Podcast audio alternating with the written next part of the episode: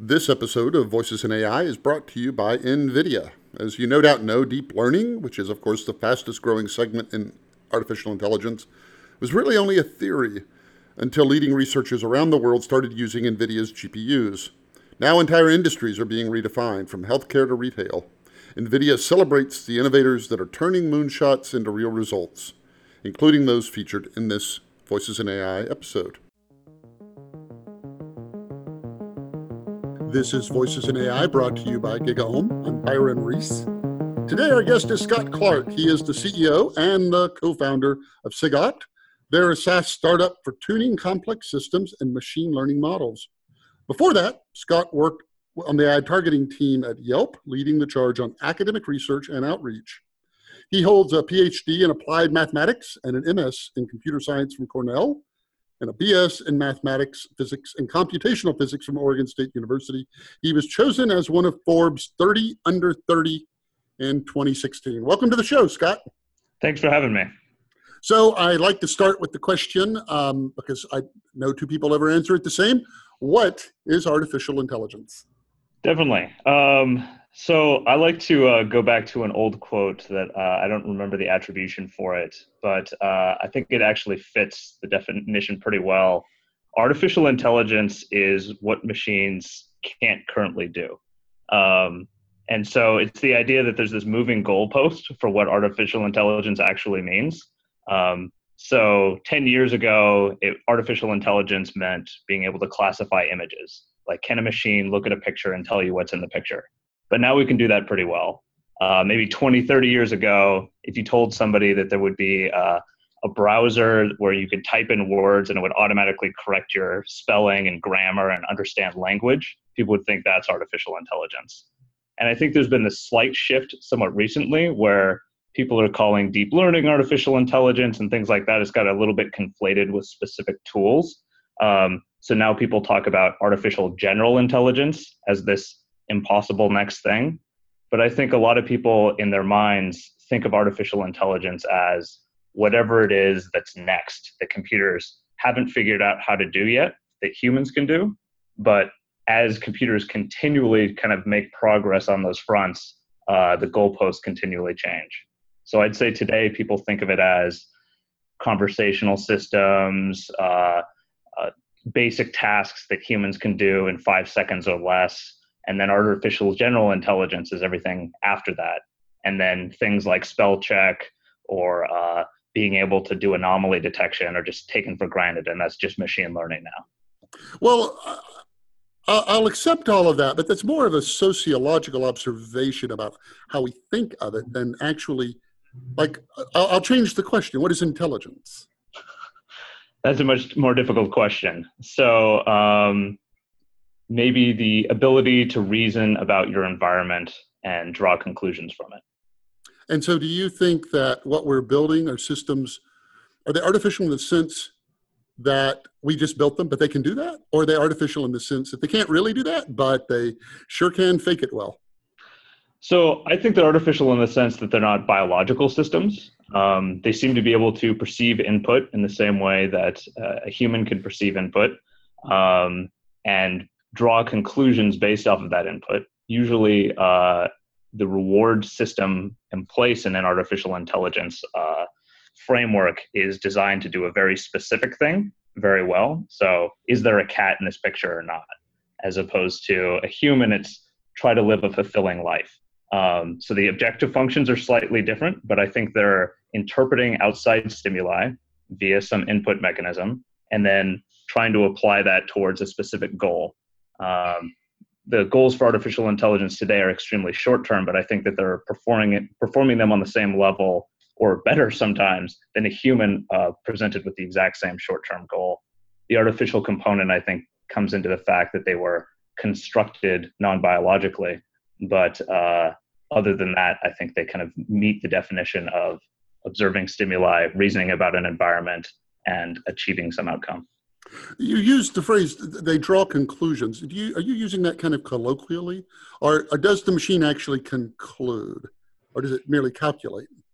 So it calculates, but then it uh, it comes to, I guess, a decision at the end of the day. So uh, if it's a classification system, for for example, going back to is there a cat in this picture? Um, it draws the conclusion that yes, there was a cat, no, there wasn't a cat. It can do that with various levels of certainty, um, in the same way that potentially a human would solve the exact same problem. If I showed you a blurry Polaroid picture, you might be able to say, I'm pretty sure there's a cat in there, but I'm not 100% certain. And if I show you a very crisp picture of a kitten, you could be like, yes, there's a cat there.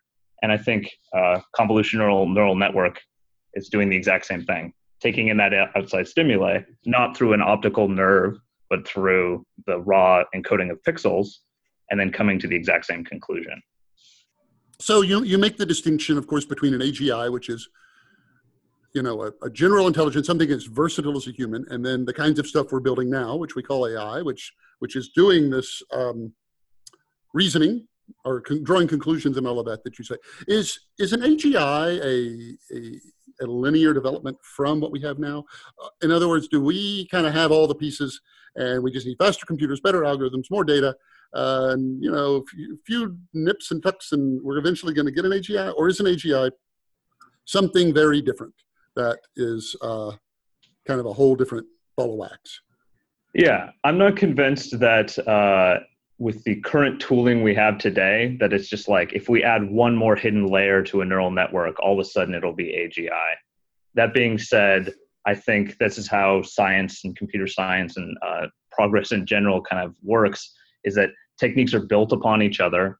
Um, we make advancements. It might be a completely new type of algorithm it might not be a neural network. It might be reinforcement learning. It might not be re- reinforcement learning. It might be the next thing. Um, it might not be on a CPU or a GPU. Maybe it's on a quantum computer.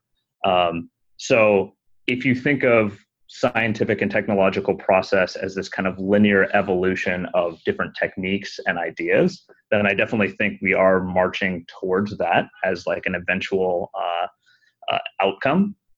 That being said, I don't think that there's some magic combinatorial setting of what we have today that will turn into this. Um, I don't think it's one more hidden layer. I don't think it's a GPU that can do one more teraflop or something like that that's going to push us over the edge.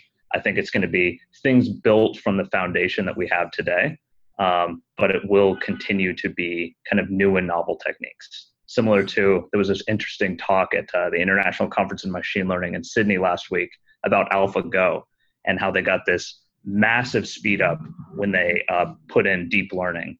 Um, and they were able to kind of break through this plateau that they had found um, in terms of playing ability, where they could play at the amateur level. And then once they started applying deep learning networks, that got them to the professional and now best in the world level. I think we're going to continue to see plateaus for some of these current techniques, but then we'll come up with some new strategy that will blast us through and get to the next plateau. But I think that's an ever um, kind of stratifying uh, process. So, do you think uh, to, to continue on that in that vein? You know, when when in 1955 they convened at Dartmouth and said we can solve a big part of AI in a summer, you know, with five people. Yeah. Um, the, the assumption was that intelligence, general intelligence, was something that all the other sciences they they had a few simple laws. You know, you had Newton and uh, Maxwell, you had electricity and magnetism and all these things, and they were just a few simple laws. And the idea was that all we just need to do is figure out those for intelligence, and then. And, and, and Pedro Domingos argues in the master algorithm from a biological perspective that, in a sense, that may be true. That if you look at the DNA difference between us and an animal that isn't generally intelligent. The amount of code is just a few meg. That's different.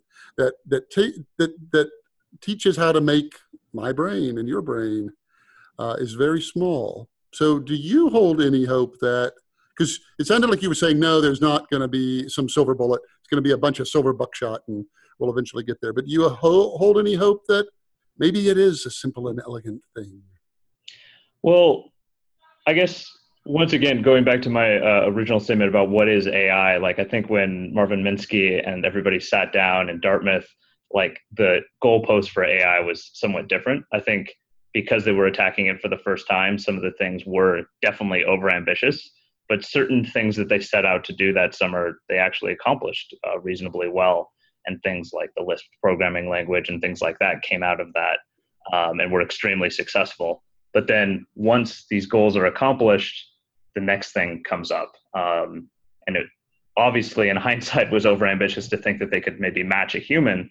Um, but I think if you were to, to go back to Dartmouth and show them what we have today and say, look, this computer can describe the scene in this picture completely accurately.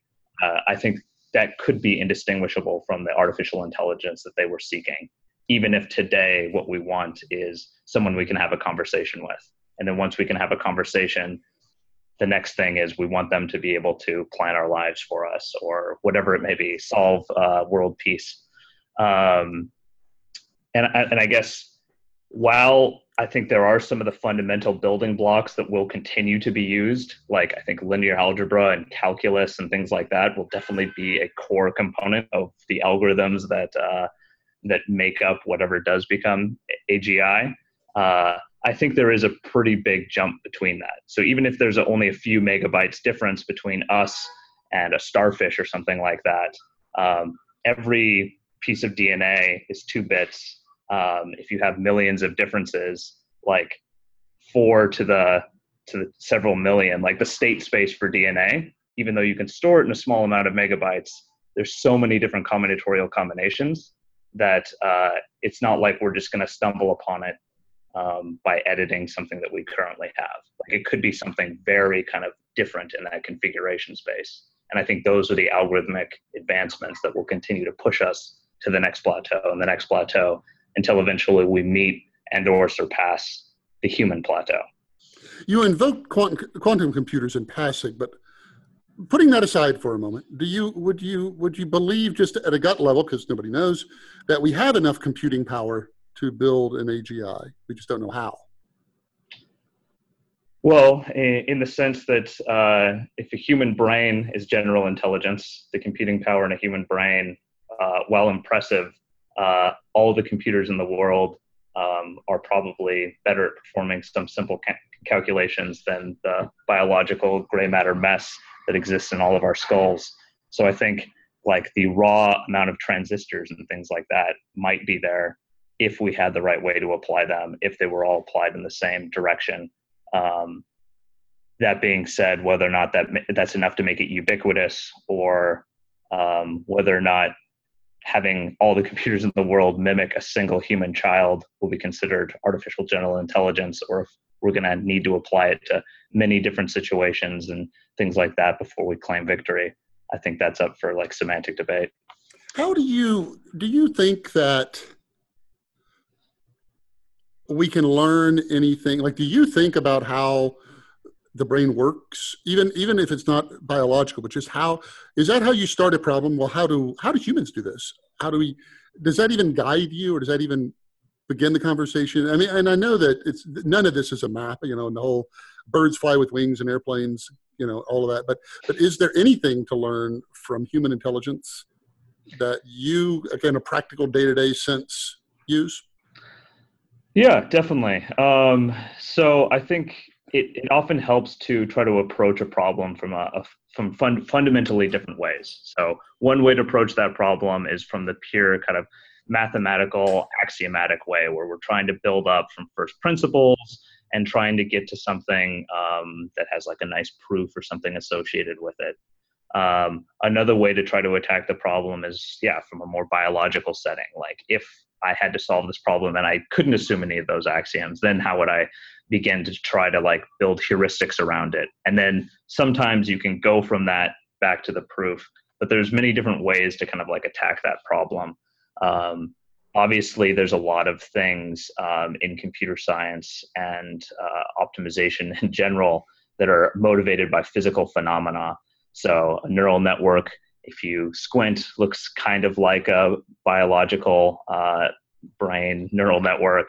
Um, there's things like simulated annealing, which is a, a, global optimization strategy that mimics the way that like steel is annealed, where it tries to find some local lattice structure that has low energy, and then you pound the steel with the hammer, and it increases the energy to find maybe a, a better global optima lattice structure um, that is harder steel.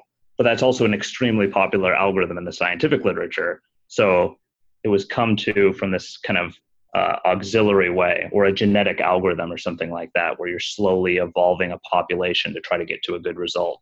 So I think there's definitely room for a lot of these algorithms to be inspired by uh, biological or physical phenomena, um, whether or not uh, they they're required to to be um, from that to be uh, proficient or whatever it is. Like I'm I would have trouble off the top of my head coming up with a biological equivalent for like a support vector machine or something like that. So I think there's two different ways to attack it, but both can produce really interesting results. Well, let, let me let's take just a you know a normal thing that a human does, which is um, you show a human you know training data of one of the Maltese Falcon, you know the the, um, the the little statue from the movie, just the statue, and then you you show them a bunch of photos, and human can instantly say there's the falcon underwater and there's it half hidden by a tree and there's it's upside down and human does that naturally so it's some kind of transfer learning or some some kind of like how do we do that? And and is thinking about how we do that is how do we do that by the way? Yeah, so I think transfer learning is the way that that that happens. Like you've seen trees before, you've seen water, you've seen how objects look inside and outside of water before, and then you're able to apply that knowledge um, to this new context. And I think it might be difficult for uh, a human who grew up in a sensory deprivation chamber um, to look at this object and then you start to show them things that they've never seen before. Here's this object and a tree, and they might not see the forest for the trees, as it were. Um, in addition to that, without any context whatsoever, you take someone who was raised in a sensory deprivation chamber and you start showing them pictures and ask them to do like classification type tasks they may be completely unaware of like what's the the reward function here. Who's this thing telling me to do things for the first time i've never seen before? Like what does it mean to even classify things or describe an object because you've never seen an object before and when you start training these systems from scratch with no previous knowledge that's how they work they they need to slowly learn up what's good what's bad there's a reward function associated with that but with no context, with no previous information, like it's actually very surprising how well they are able to perform at these tasks, considering a, a child born and four hours later isn't able to do this. A machine algorithm that's trained from scratch over the course of four hours on a couple GPUs is able to do this. So you you you mentioned the sensory deprivation chamber a couple of times. Do you have a sense that we're going to need to embody these AIs to to allow them to, And I'm going to use the word very loosely, experience the world? Is that are, they locked in a sensory deprivation chamber right now, and and that's limiting them? Well, I think uh, with transfer learning and uh, pre-training of data and some reinforcement algorithm work, uh, there's definitely uh, this this idea of trying to to make that uh, better and bootstrapping based off of previous knowledge in the same way that a human would uh, attack this problem. Um, I think it is a limitation. I think it would be very difficult to go from zero to artificial general intelligence without providing more of this context. And there's been many papers recently and like openai had this this great blog post recently where if you teach the machine language first if you show it a bunch of kind of contextual information this idea of this unsupervised learning component of it where it's just kind of absorbing information about um, the the potential inputs it can get that allows it to perform much better on a specific task. In the same way that a baby absorbs language um, for a long time before it actually starts to produce itself. And it could be in a very unstructured way, but it's able to learn some of the uh, the actual like language structure or uh, sounds from the particular culture in which it was raised in this unstructured way. Let's talk a minute, if, if you will, about human intelligence. Um, why do you think we understand so poorly how the brain works?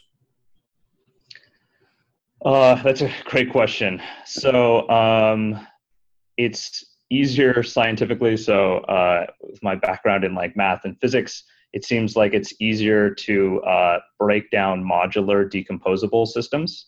Um, uh, humanity has done a very good job at kind of understanding, at least at a high level, um, like how physical systems work or things like chemistry.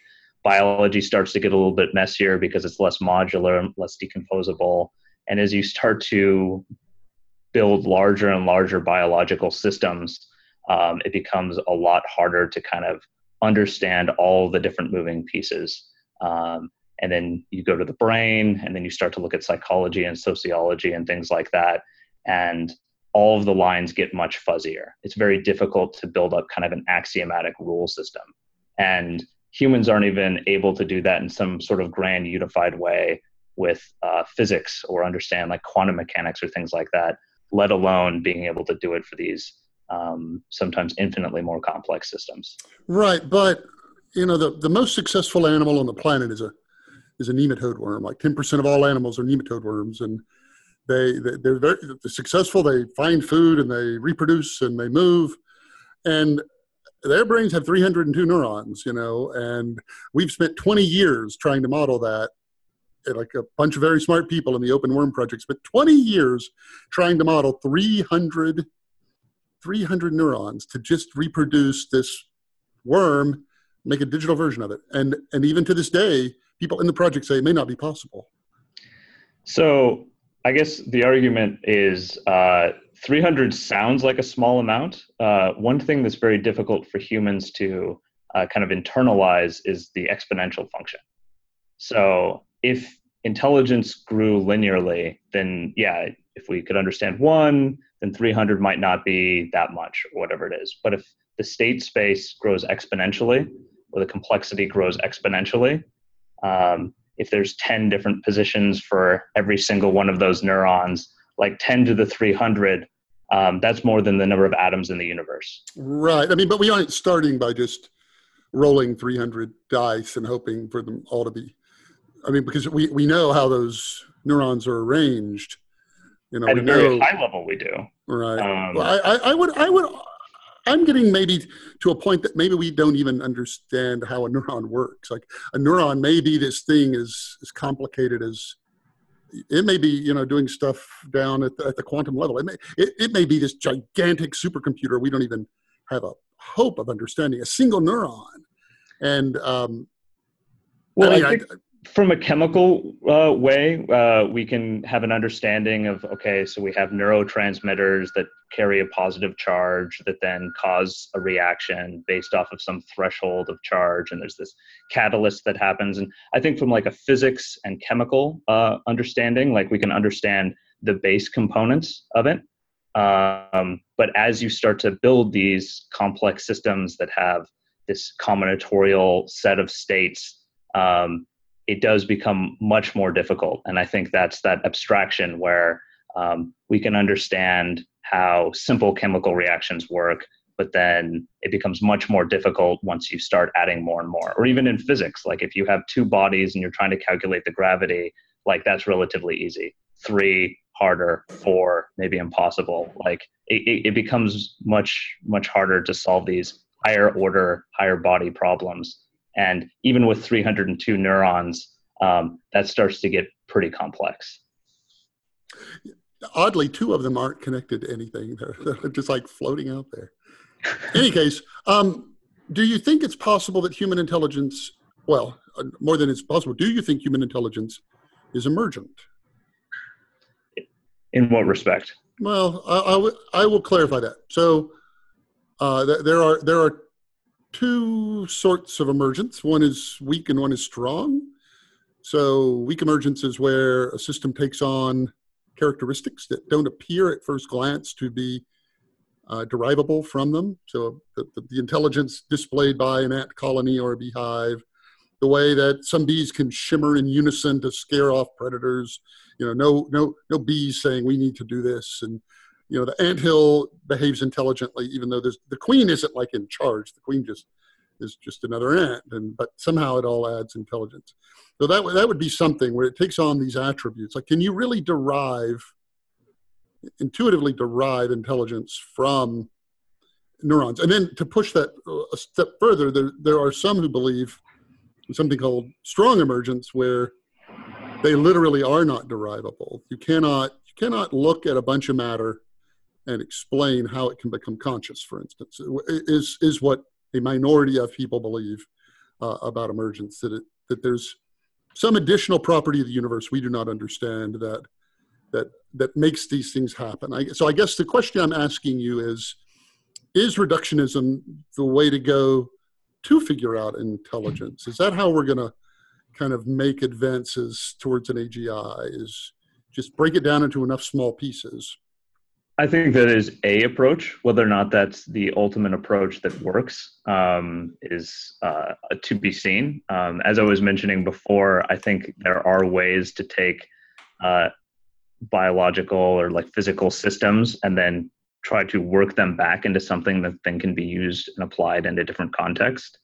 There's other ways where you start from just the more uh, theoretical or axiomatic way and try to move forward into something that then can be applied to a specific problem. I think there's wide swaths of the universe that we don't understand uh, at many levels. Um, mathematics isn't solved, physics isn't solved, chemistry isn't solved. Like all of these build on each other to get to these large, complex biological systems. So it may be a very long time, or we might need an AGI to help us uh, solve some of these systems. Um, I don't think it's required to understand everything to be able to observe intelligence, like proof by example. Like I can't tell you why my brain thinks, but my brain is thinking. If you can assume that humans are thinking, um, so you don't necessarily need to understand all of it to put it all together. and let, let me ask you one more far out question, and then I'll uh, we'll, we'll go to a, a, little more immediate future. Um, do you have a theory on, do you have an opinion on how consciousness comes about? And if you do or don't, do you believe we're going to build conscious machines? And even to throw a little more into that one, do you think consciousness, that ability to change focus and all of that, is a requisite for general intelligence? So wait, so I, I, would like to hear your definition of conf- consciousness. You, Fair enough. So, so I, I, will. I would define it by um, example to say that it's it's the it's subjective experience. It's your how you experience things, and I would I would describe that by saying that we've all had that experience when you're driving that you kind of space out and you zone, and then all of a sudden you kind of snap to and go, "Whoa! I don't even remember getting here." And so that time when you were driving, kind of, your brain was elsewhere, as it were, you were clearly intelligent because you were merging in and out of traffic. But in the sense I'm using the word, you were not conscious. You were not experiencing the world. I mean, you were. If a foot caught on fire, you'd feel it, but you weren't kind of experiencing the world. And then instantly, it all came on, and you uh, were an entity that experienced something. Or, to put another way, uh, this is often illustrated with the problem of Mary by Frank Jackson, and and he posits that uh, he, he, offers somebody named Mary who uh, knows everything about color, everything, like at a godlike level, knows every single thing about color. But the catch, as you might guess, is she's never seen it. She's lived in a room, black and white, never seen it. And one day, she opens the door, she looks outside, and she sees red. And the question becomes, does she learn anything? And if, if did she learn something new? In other words, is experiencing something different than knowing something. And so those two things taken together, defining consciousness as having an experience of the world. Uh, I'll give one final one. Uh, you can hook a sensor up to a computer, and you can program the sensor to you can program the computer to play an MP3 of somebody screaming if the sensor hits 500 degrees. Can, but nobody would say at this day and age the computer feels the pain. Could a computer feel anything? Okay, I think there's a lot to unpack there, but um, I think computers can perceive the environment. Um, your webcam is able to record the environment in the same way that your optical nerves are able to record the environment. When you're driving a car and daydreaming and kind of going on autopilot, if it were, as it were, um, there still are processes kind of running in the background. If you were to close your eyes, you would be much worse at uh, doing that kind of lane merging and things like that. Um, and that's because you're still getting this sensory input. even if you're not like actively consciously aware of the fact that you're um, observing that input and so maybe that's what you're getting at with consciousness here is not only the actual task that's being performed which i think computers are very good at and we have self-driving cars out on the street in the bay area every day um, but that awareness of the fact that you are performing this task. Um, this kind of meta level of i'm ensembling together all of these different sub components um, whether that's uh, driving a car thinking about the meeting that i'm running late to uh, uh, some fight that i had with my significant other the night before whatever it is there's all these kind of individual processes running and there could be this kind of global awareness of all of these different tasks i think today where artificial intelligence sits is performing each one of these individual tasks extremely well towards some kind of objective function of i need to not crash this car. I need to figure out how to resolve this conflict or whatever it may be um, or play this game in an artificial intelligence setting. Um, but we don't yet have that kind of governing uh, overall strategy that's aware of making these trade-offs and then making those trade-offs in an intelligent way but that overall strategy itself is just going to be going towards some specific reward function. Um, probably when you're out driving your car and you're spacing out, your overall reward function is I want to be happy or healthy. I want to live a meaningful life or something like that. And it can be something nebulous, but you're also just this collection of uh, subroutines that are driving towards the specific uh, end result. Um, yeah. So but but the, the, the direct question of what would it mean for a computer to feel pain? Could a computer will a computer feel pain? Right now they can sense things, but they no nobody argues they have a self that experiences the pain. I mean, it, it matters, doesn't it? Because so if, it depends on what you mean by pain. Like if you mm-hmm. mean you there's a, a, a response of your nervous system to some outside stimuli that well, you it, perceive as being a negative response. Mm-hmm it involves emotional and, distress. I mean, it's, I don't know if you can define your way around it. I mean, people know what pain is. I mean, you know, yeah. there's a difference. I mean, it, it hurts. Can it's a computer ever hurt? It's a fundamentally negative response to what you're trying to achieve. So, pain and suffering is the opposite of happiness. And your objective function as a human is happiness, let's say. So, by failing to achieve that objective, you feel something like pain. And evolutionarily, we might have evolved this in order to avoid specific things. Like pain is, you, you get pain when you touch flame, so don't touch flame. And the reason behind that is biological systems degrade in high temperature environments, and you're not going to be able to reproduce or something like that. And so there's that you could argue that when a uh, classification system fails to classify something and it gets penalized in its reward function that's the equivalent of it being finding something that in its state of the world it has failed to achieve its goal and it's it's getting the opposite of what its uh, purpose is. And that's similar to pain and suffering in some way. But is it? I mean let's let's let's be candid. You can't take a person and torture them because you know that's that's a, a, terrible thing to do because they experience pain. You you you you write a program that has an infinite loop that causes your computer to thrash. Nobody's going to suggest you should go to jail for that because people know those are two very different things. Um, so, so yeah so it's a negative neurological response based off of outside stimuli. And you can have a negative response to a computer can have a negative response and perform based off of outside stimuli poorly relative to what it's trying to achieve. Although I would definitely agree with you that that's not a computer experiencing pain, but I think from a pure like chemical uh, level uh, down to just like the algorithmic component of it, um, they're not as uh, fundamentally different as because it's a human it's it's magically uh, there's something magic about it being a human. Like a dog can also experience pain. Um, these worms, uh, I, am not as familiar with the literature on that, but like could potentially experience pain. And as you derive that further and further back, Um, you might have to bend your definition of pain. Maybe they're not feeling something in a central nervous system like a human or a dog would, but they're perceiving something that's negative to what they're trying to achieve with this utility function. Um, and right, but that's that's why. But but we do draw a line, and and I don't know that I would use the word magic the way you're doing it. We we draw this line by saying that dogs feel pain, so we outlaw animal cruelty. Bacteria don't, so we don't outlaw antibiotics.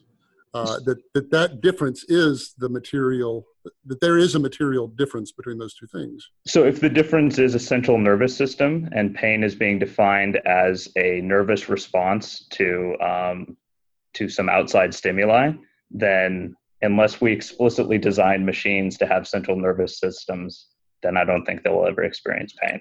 Let me ask a wholly, wholly different one. So thanks, thanks for indulging me in all of that because I, I just think it, it matters because uh, up until uh, 30 years ago, veterinarians typically didn't use anesthetic. They, they, they were told that animals couldn't feel pain.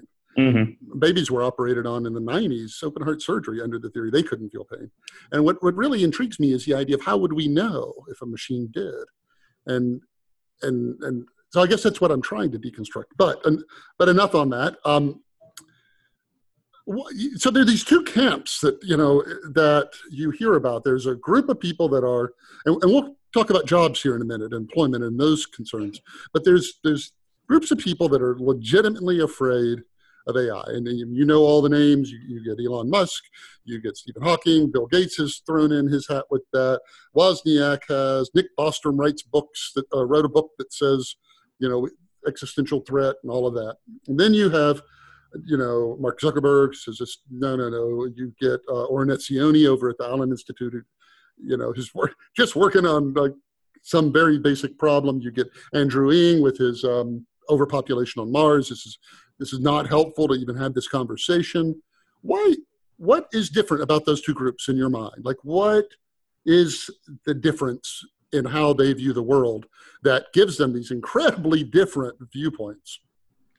I think it's uh, goes down to a definition problem. So, as you mentioned at the beginning of this podcast, when you ask people what is artificial intelligence, everybody gives you a different answer. Um, I think each one of these experts would also give you a different answer. Um, I think if you define artificial intelligence as matrix multiplication and gradient descent um, in a deep learning system, uh, trying to achieve a very specific classification output given some uh, pixel input or something like that, it's very difficult to kind of conceive that as some sort of existential threat for humanity. But if you define uh, artificial intelligence as this general intelligence, this kind of emergent uh, singularity, um, where the, the machines don't hit the plateau, um, that they continue to advance well beyond humans, um, maybe to the point where they don't need humans, or uh, we become the ants in that system that becomes very rapidly a very existential threat. Um, I don't think that, as I said before, I don't think there's an incremental uh, improvement from algorithms as they exist in the academic literature today to that singularity.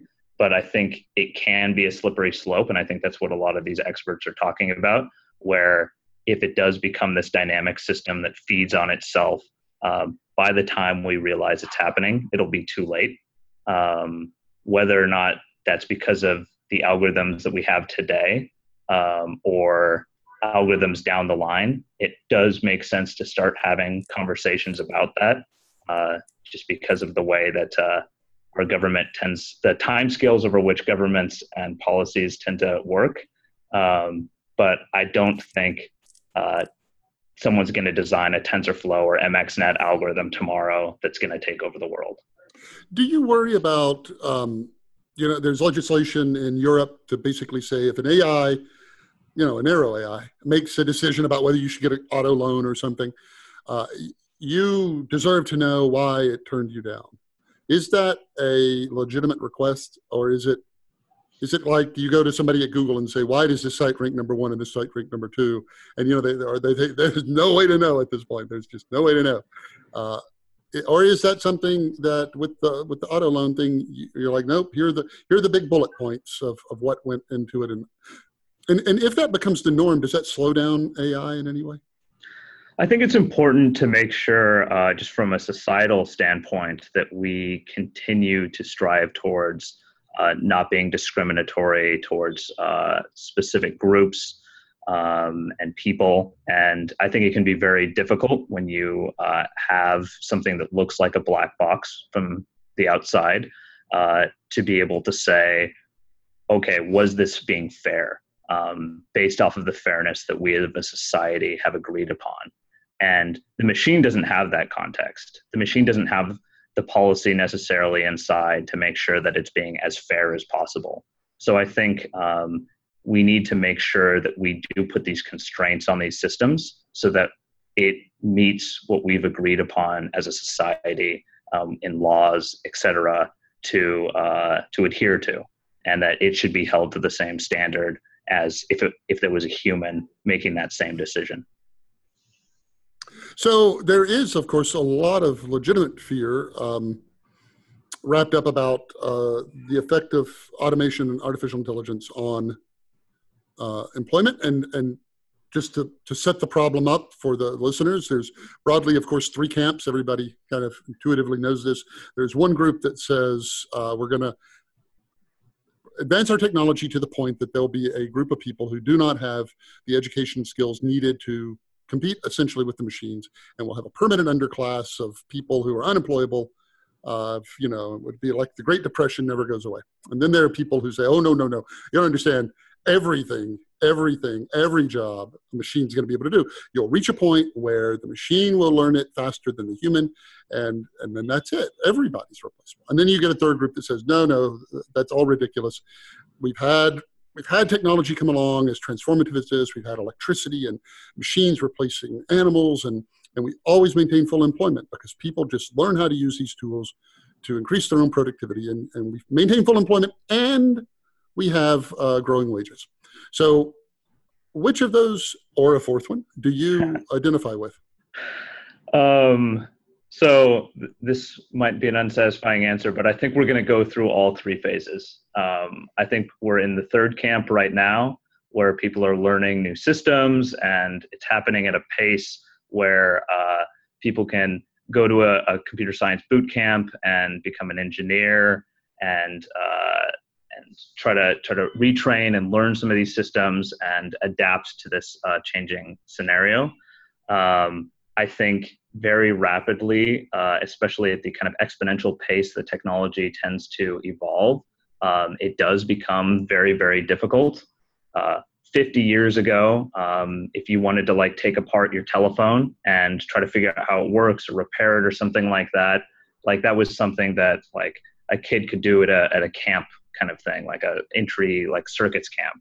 Um, that's impossible to do with an iPhone. Um, I think that's going to continue to kind of happen with some of these more advanced systems, and you're going to need to spend your entire life kind of understanding some subcomponent of it.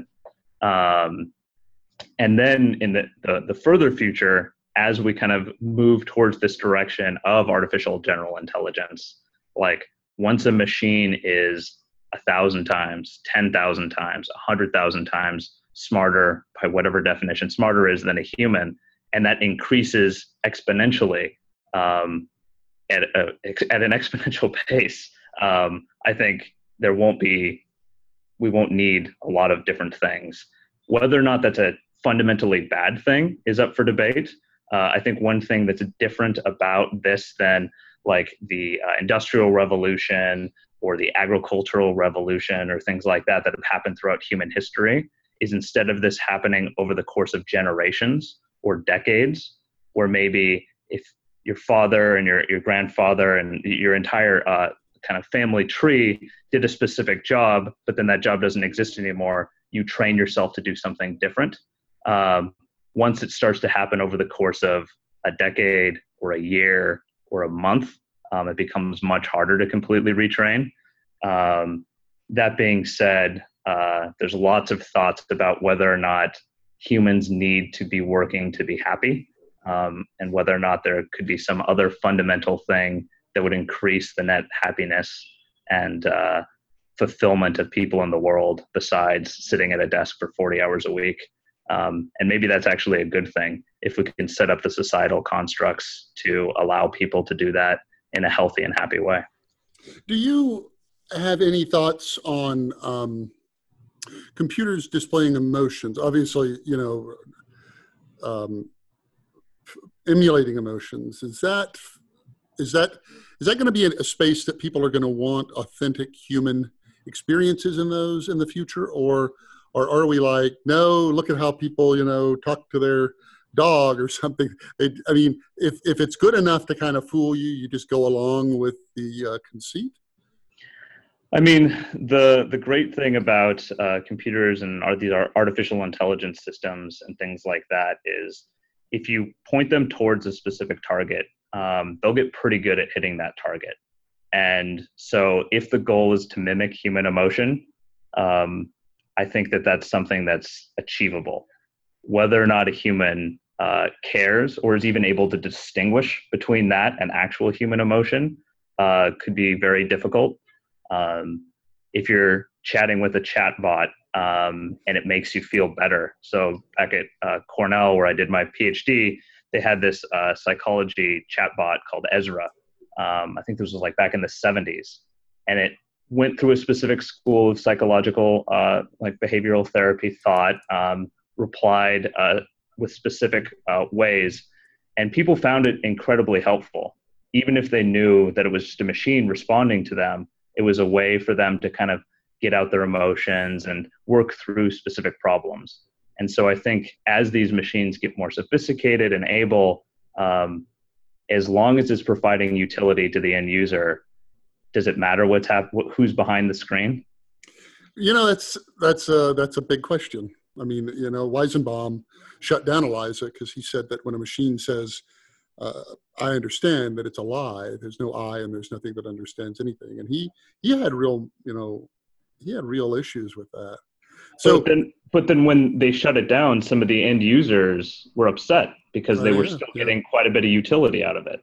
And uh, so there's this moral question of whether or not you can take away something from someone who is deriving benefit from it as well. So I guess you know the concern and and is that maybe we reach a day where a AI best friend is better than a real one. Like the AI one doesn't stand you up, and an AI spouse is better than a human spouse because of all of those reasons. And is that a better world or is it not? I think it becomes a much more dangerous world uh, because, as you said before, someone could decide to turn off the machine. Um, and when it's someone taking away your psychologist, that could be very dangerous when it's someone deciding that you didn't pay your monthly fee, so they're going to turn off your spouse. Um, that could be quite a bit worse as well. Um, as you mentioned before, people don't necessarily associate the feelings or uh, pain or anything like that with the machine. Um, but as these get more and more lifelike, and as they are designed with the reward function of becoming more and more human like, um, I think that distinction is going to become quite a bit harder um, for us to, to understand.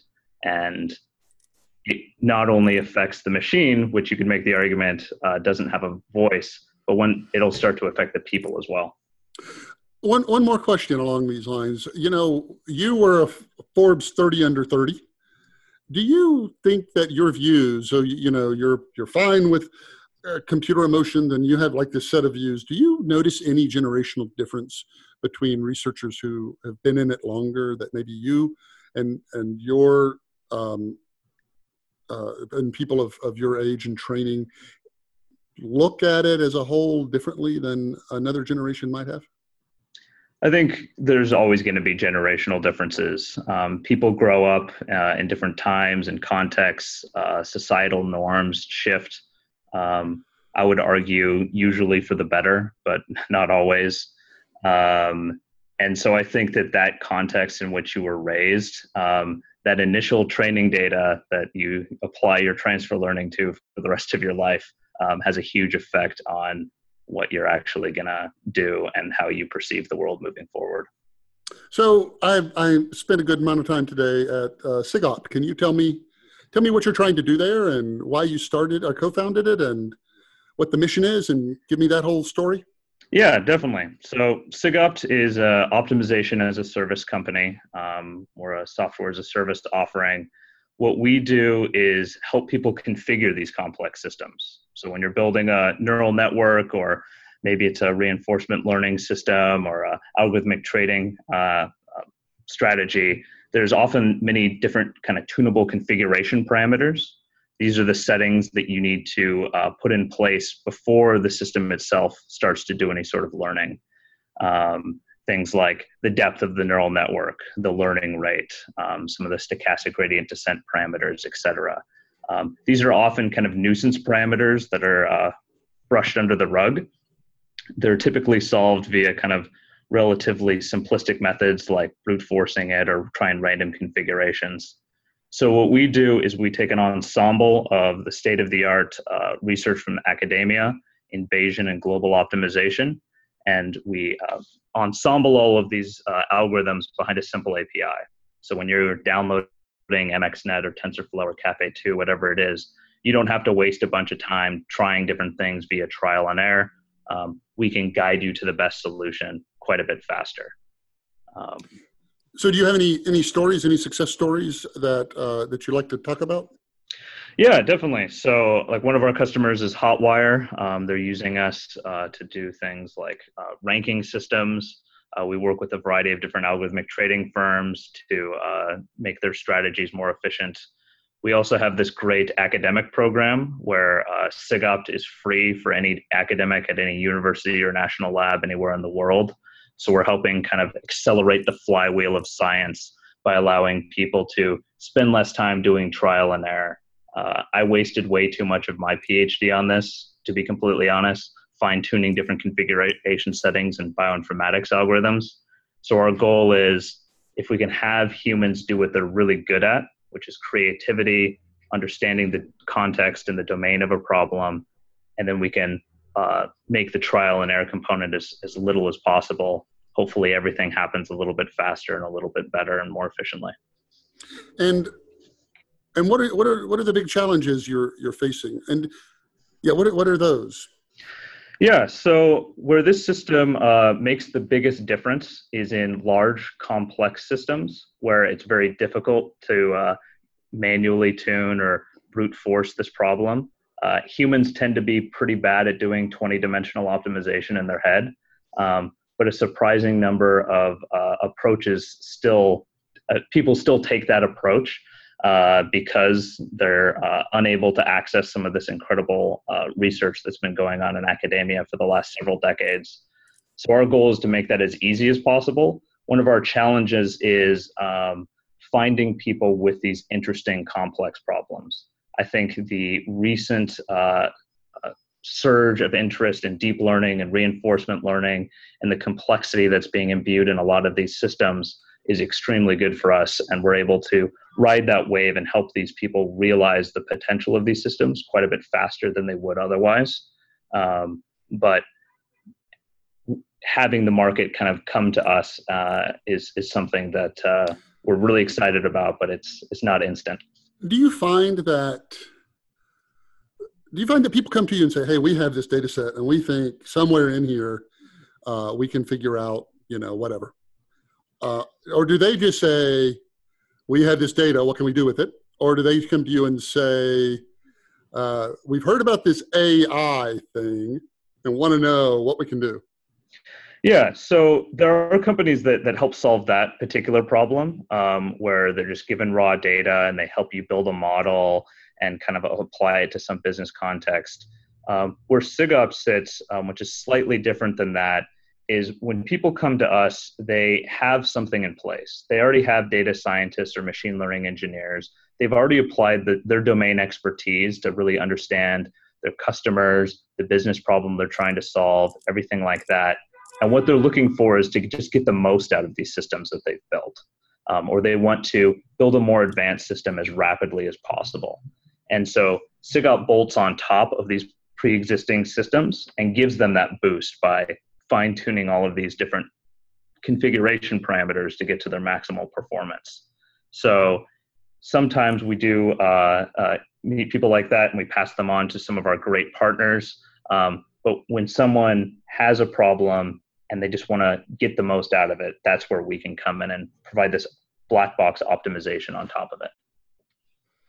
All right, and final final question and a half. Um, do you do you speak a lot? Do you tweet? Uh, like, if people want to follow you and keep up with what you're doing, what's the best way to do that?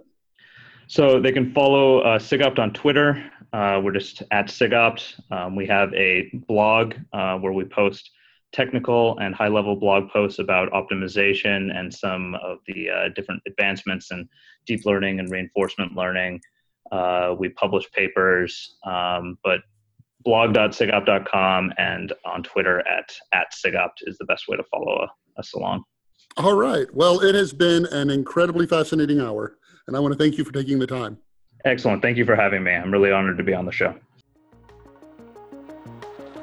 I'd also like to take a moment and thank the sponsor of this episode, NVIDIA. NVIDIA is, after all, the inventor of the GPU, which has ignited the modern AI era. If you enjoyed this podcast, you might want to check out their AI podcast called AI Podcast. It's available online through iTunes, Google Play Music, and SoundCloud.